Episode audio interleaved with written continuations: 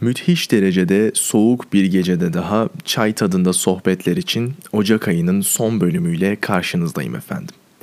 Bu aralar en büyük zevklerimden biri evime yakın bulunan bir parkta yalnız başına oturup müzik dinlerken çay veya kahve içmek. Çok güzel bir kış aktivitesi oluyor. Hele ki müziklerde kaliteli oldu mu keyfine doyum olmuyor. Bugün yine bir çay övücülüğü yapmak adına sizlere Starbucks'ın tam yapraklı çay denen ürünlerini önereyim dedim. Ee, parkta otururken bu Youthberry dedikleri çayı denedim ve kendisine puanım 10 üzerinden 7. 3 puanı nereden kırdım? Şöyle fazla meyvemsi bir tat olmasından dolayı kırdım aslında ama belki deneyenler arasında e, bu tarz tatları sevenler vardır. Yine siz de deneyebilirsiniz. Ben biraz daha acı ve asiditesi yüksek tatları seviyorum bu çay ve kahve söz konusu olunca. Böyle işte yalnız başına parkta oturduğum akşamlardan birinde kulağımda Özdemir Erdoğan'dan Gurbet çalarken acayip bir film izleme isteğiyle doldum. O müziğin de zaten böyle bir şey var. O şarkıyı dinleyince içinizde ille de bir böyle güzel bir film izleme, sizi anlatan bir film izleme isteği dolar hep. Ee, ki merak etmeyin e, son dönemde popülerleşen akım gibi size bu şarkıyı sanki yeni keşfetmişçesine övme gibi bir niyetim yok. Yani şarkı zaten güzel, keşfetmemiş olmak asıl sıkıntı burada. Neyse e, film diyorduk. Son zamanlarda merak ettiğim Azizler filmini izlemeye karar verdim. İzledikten hemen sonra ise üzerine mutlaka bir bölüm çekmeliyim diye düşündüm. Film o kadar hoşuma gitti.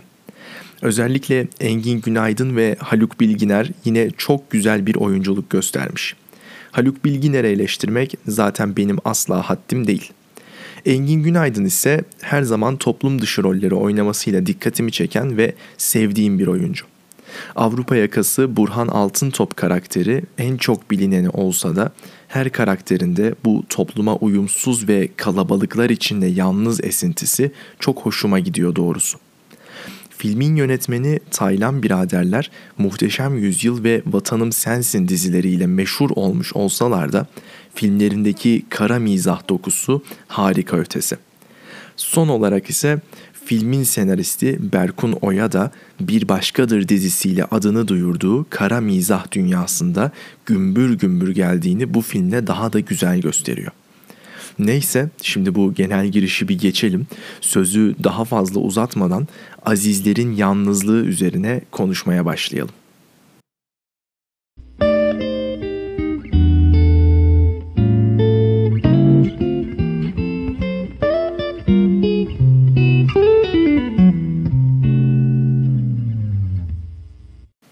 Azizler tüm eleştirilere rağmen benim takdirimi kazanmış bir film.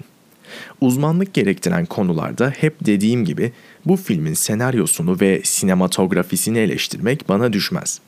Ki bu konuda çok güzel analizleri internetten bulup okuyabilirsiniz. Şahsen ben kendime bir sanatçı demeyi haddimin üstünde görsem de iyi bir sanat tüketicisi olabilmek için sanatın her dalında bu tarz incelemeleri okumaktan zevk alırım. Azizlerin konusunu şöyle anlatabiliriz.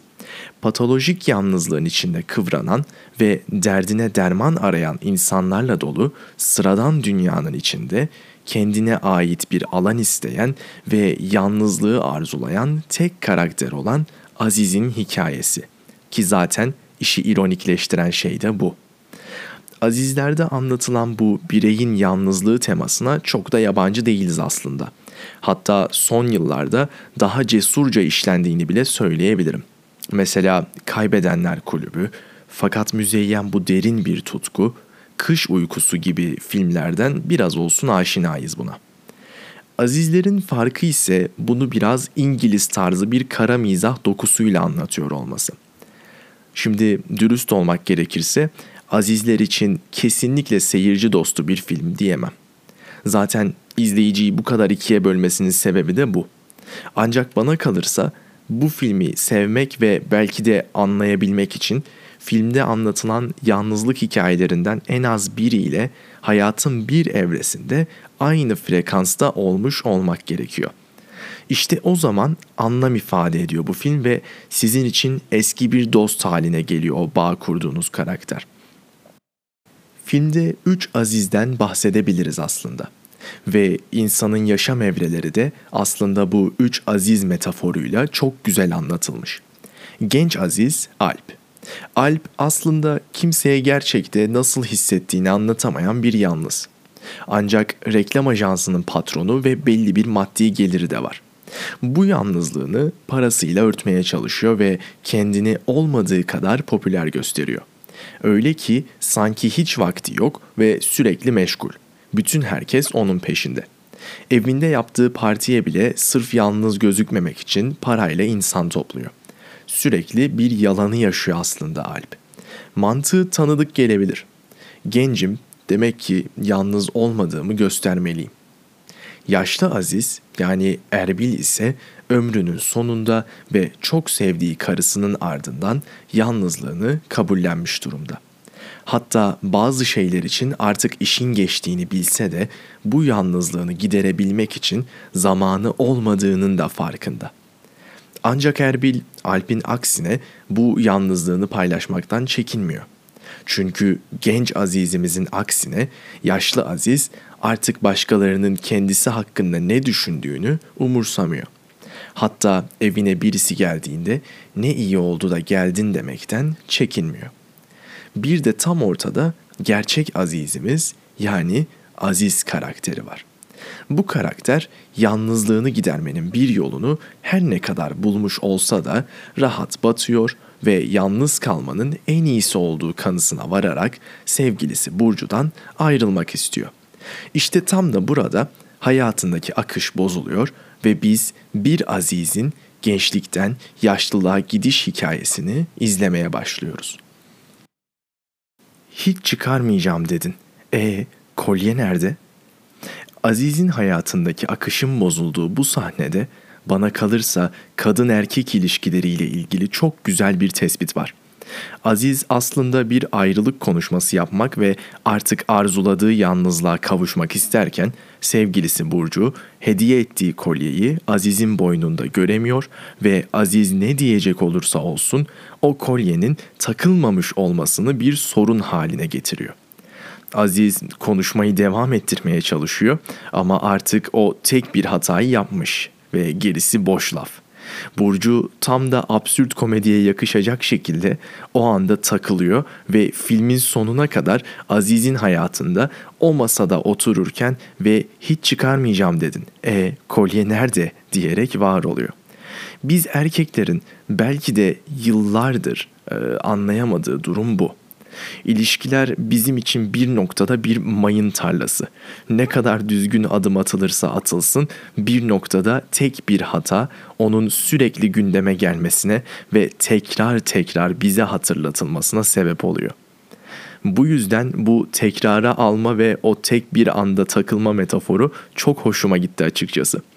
Tabii ki burada ne erkek tarafı ne de kadın tarafı suçlu. İşin doğal dinamiklerinden kaynaklanıyor bu olay taraflara düşense aslında bunun farkındalığına sahip olmak. İlişkiler konusuna bu noktada daha fazla değinmeyeceğim. Bu kısım çok hoşuma gittiği için aslında e, bahsetmek istedim. Bu sahneyi özellikle çok sevdim filmde. Zira yakın çevremle de konuştuğum üzere ben e, aslında okullarda bize eksik bir eğitim verildiğini ve sağlıklı ilişki yürütmek, akıllı para yönetebilmek gibi konularda daha fazla bilgilendirilmemiz gerektiğini düşünüyorum. Ama bundan ilerleyen bölümlerde daha ayrıntılı olarak bahsedeceğim tabii. Bu bölümün konusu bu değil. Filmde yalnızlığı birçok perspektiften izliyoruz aslında. Yani bir nevi yalnızlığın bin bir hali anlatılıyor bize. Mesela ailesini videoya çekip YouTube fenomeni olan ve ailesi tarafından para makinesi olarak görülen Cansu'nun yalnızlığı. Aziz'in kalabalıklar içindeki yalnızlığı. Alp'in lüks ve büyük bir evdeki yalnızlığı. Erbil'in hayatının sonuna gelmişken karşılaştığı o derin yalnızlığı ve Cevdet'in ifadesiz ve artık bir nedenden konuşmayı bırakmış yalnızlığı. Cevdet demişken filmi benim gibi henüz yeni izlemiş yakın arkadaşım İrem Kahramanoğlu'ndan da bir tespiti paylaşayım hemen. Filmin bir sahnesinde Aziz Cevdet'in evine gidiyor ve bunlar beraber dışarı çıkıyor. Cevdet asla ağzını açmıyor. Tek bir kelime etmeden dışarı çıkıyor. Köfte ekmeğini yiyor. Yine tek bir kelime etmeden de eve dönüp Aziz'in suratına kapatıyor kapıyı. Aziz de sanıyor ki evde bir işi çıktı, halledip geri çıkacak. Ama Aziz ne kadar kapıya vursa da Cevdet kapıya cevap bile vermiyor tabi. Bu arada Cevdet'i canlandıran Fatih Hartman cidden öyle bir yiyor ki o köfte ekmeği izlerken acıkıyorsunuz. Ee, Behzat Ç'de oynadığı dönemlerde de Ankara büfelerine müthiş bir iştah beslemeye başlamıştım doğrusu. Neyse burada İrem'in fark ettiği noktaya gelmek istiyorum. İrem bu noktada şunu fark etmiş ki benim gözümden kaçmıştı bu kısım. Yalnızlığın açıklama yapmak zorunda olmama gibi bir rahatlığı var. Yani yalnızsanız hesap verecek kimseniz de olmuyor. Haliyle e, bu kimisinin bayağı hoşuna da gidiyor. Hatta direkt İrem'in dediğini aktarayım burada yalnızlığın yalnızlığı oluyor artık bu ve e, bu yalnızlık üzerine irdelenecek en iyi konulardan biri olabilir belki bu. Bana kalırsa gerçekten de böyle bir durum var. Ama ben gel gör ki bunu kanıtlayamam. Yani e, böyle bir şeyin teorikte olduğunu söyleyebilirim. Gerçekten ama İrem dedikten sonra fark ettim bunu. E, nasıl kanıtlayabilirim? Bunu nasıl açıklayabilirim? Kelimelere dökebilirim? Bilmiyorum. Belki burada biraz dinleyicilere bırakmam daha iyi olacaktır. Bunun nasıl olabileceğini düşünmeyi. Ki aslına bakarsanız Caner üzerinden bile çok güzel bir sosyal medya eleştirisi geliyor ebeveynleri tarafından yalnız bırakılmış ve yalnız kalmama çaresini tablet oynayarak bulmuş bir çocuk Caner. Yani o Caner ve e, psikiyatri sahneleri e, ki Caner'in genel olarak haylazlığını gördüğümüz sahneler filmin çok sevdiğim kısımlarından biriydi. Özellikle e, seçtikleri çocuk oyuncu bence geleceği çok parlak ve mutlaka takip etmemiz gereken bir oyuncu. Filmin en sevdiğim karakterlerinden birinin de Caner olduğunu söyleyebilirim. Mutlaka izlerseniz sizin de hoşunuza gideceğini düşünüyorum. Şimdi film bu noktada artık o kadar fazla yalnızlık hikayesi anlatıyor ki seyirci olarak artık size şu soruyu sordurtuyor. Ya biz neden yalnızız? Şimdi Azizlerin bu soruya cevabı müthiş bir modernizm başkaldırısı içeriyor. Yalnızız çünkü yalnız olmamak için her yolu deniyoruz. Ya bu yalnızlık çağımızın vebası mı acaba? Azizlerde en dikkatimi çeken serzenişlerden biri de iletişim sorunu üzerineydi. İletişim teknolojileri aklımızın da ötesi bir boyuta geldi artık. Yani sosyal medya zaten hayatımızın bir parçası. Bunu reddetmek mümkün bile değil. Üstüne şimdi Elon Musk uzaya devamlı uydular yollayarak e, bu işi bambaşka bir boyuta taşıyor. Hatta belki ileride beynimizdeki çipler yardımıyla herkesle iletişim kurabilecek kapasiteye gelmeyi de başaracağız. Peki başımız göğe erecek mi? Yani bunun bir faydası var mı? Çünkü iletişim teknolojileri bu kadar gelişirken neden iletişim kendisini gün geçtikçe daha sorunlu hale getiriyoruz?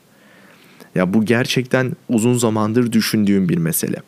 Karşımızdaki kişiyi mesajdan anlamaya ve onu sadece birler ve sıfırlardan oluşan kodlara indirgemeye çalışıyoruz. Çoğu zaman onun bir birey olduğunu dahi unutuyoruz. Yani karşımızda bu mesajları yazdığımız kişinin bir duygusu var mı?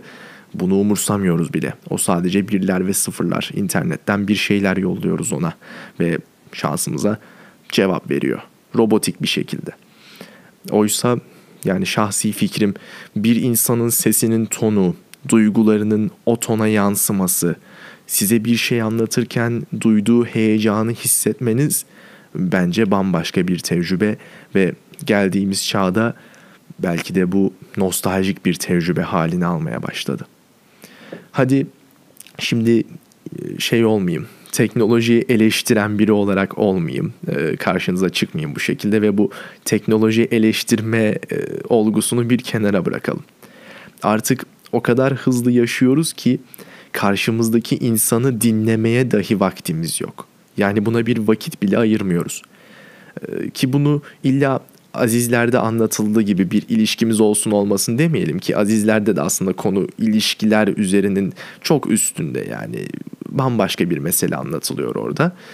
İlişkiniz olsun ya da olmasın.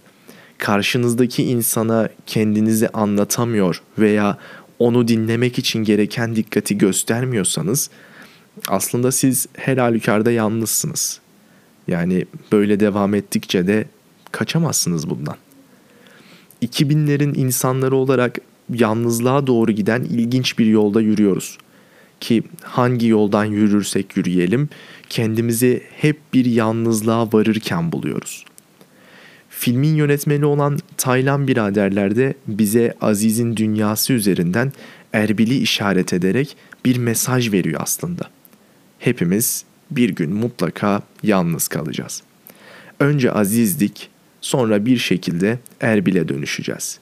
Buna engel olmak da doğrusu pek mümkün gözükmüyor. İşte tam da bu yüzden Erbil karakterini canlandıran Haluk Bilginer'in de filmde dediği gibi yalnızlık zor bir azizim. Hayat uzun bir yürüyüş. Yarı yolda kesilmemek için yeni bir çocukluk bulmak gerek.''